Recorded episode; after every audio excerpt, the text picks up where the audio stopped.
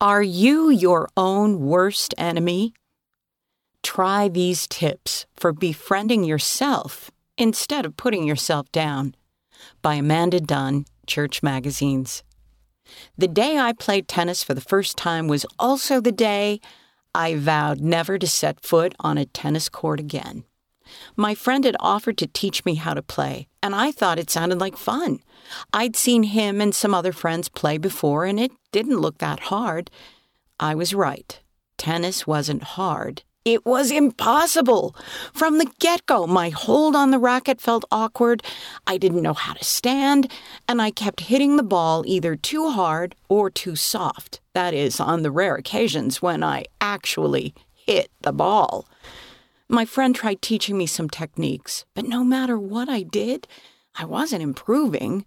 On top of that, the sun was scorching hot, and I was sweating in my poor outfit choice of a gray shirt and thick black pants.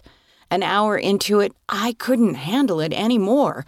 "I can't do this," I told my friend as I sunk down onto the court. "I am the least athletic person in the world." He came and sat by me. "It's okay," he said. "We don't have to keep going.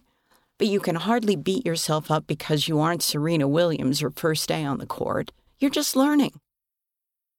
Be your friend, not your enemy. We went home, but I thought about that day a lot after that. My friend was right. I was just learning. He'd been patient with me, so why couldn't I be patient with myself? Eventually, I broke my vow and decided to try tennis again. Guess what? I even hit a few balls over the net, so I kept at it. Now it's one of my favorite hobbies. Sometimes we develop a negative self-image because we are the ones who have to live with our own flaws and failures. But Heavenly Father doesn't want us to treat ourselves badly or give up.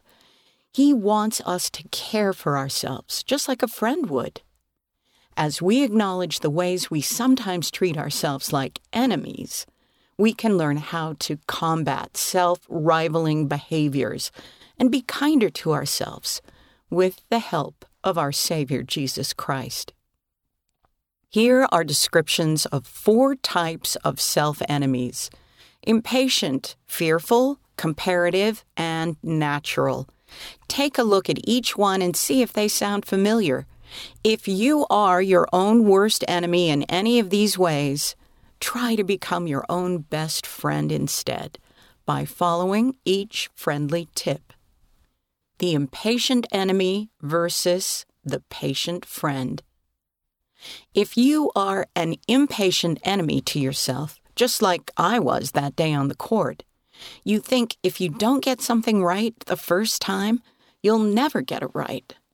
You feel like you should be doing everything perfectly right now and don't want to wait to give yourself time to grow. If you're a patient friend to yourself, you tell yourself what my friend told me. You're just learning. You recognize that learning means you'll make mistakes, but you can improve. You also recognize that part of learning is repenting when you sin and striving to keep the commandments. You accept that it takes time to become the person you want to be. A friendly tip: try slowing down as you say your morning and nighttime prayers. Spend a little extra time talking to God. Ponder what you want to say to Him and listen to what He tells you through the Spirit. The fearful enemy versus the reassuring friend. If you are a fearful enemy to yourself, you worry excessively about the future. You might be afraid to talk about what you believe or to share your talents. You struggle making decisions and maybe even fear you'll never be good enough for Heavenly Father. When you are a reassuring friend to yourself, you dispel fear with faith. You seek peace about the future when you pray. You share your talents, even if you're still developing them. You know Heavenly Father loves you and will help you make good decisions through the Holy Ghost. A friendly tip: consider the blessings you see in your life now. Thank Heavenly Father for them. Write them down. Remember things you're already doing well when you ponder ways to improve. The comparative enemy versus the confident friend. If you are a comparative enemy to yourself, you are frequently concerned with what everyone else is doing. You compare your appearance, testimony, talents, and status to the people around you. It's hard for you to recognize what makes you unique and special to Heavenly Father. As a confident friend to yourself, you're more concerned with being a better you than you are with being more like others. Jesus Christ is your ultimate example, and you know God sees wonderful potential in you. You congratulate others on their abilities and accomplishments without demeaning your own. A friendly tip. Try standing in front of the mirror and looking at yourself for 1 minute each morning for a week. Imagine what Heavenly Father sees in you beyond your appearance or status. To really boost your self-confidence, stay off social media for that whole week. The natural enemy versus the eternal friend. If you give in to the natural man, you are being an enemy to yourself by hindering your own spiritual progress. The natural man or woman is someone who gives in to passions and appetites of the flesh instead of listening to the Spirit. King Benjamin taught that the natural man is an enemy to God. Mosiah chapter 3, verse 19.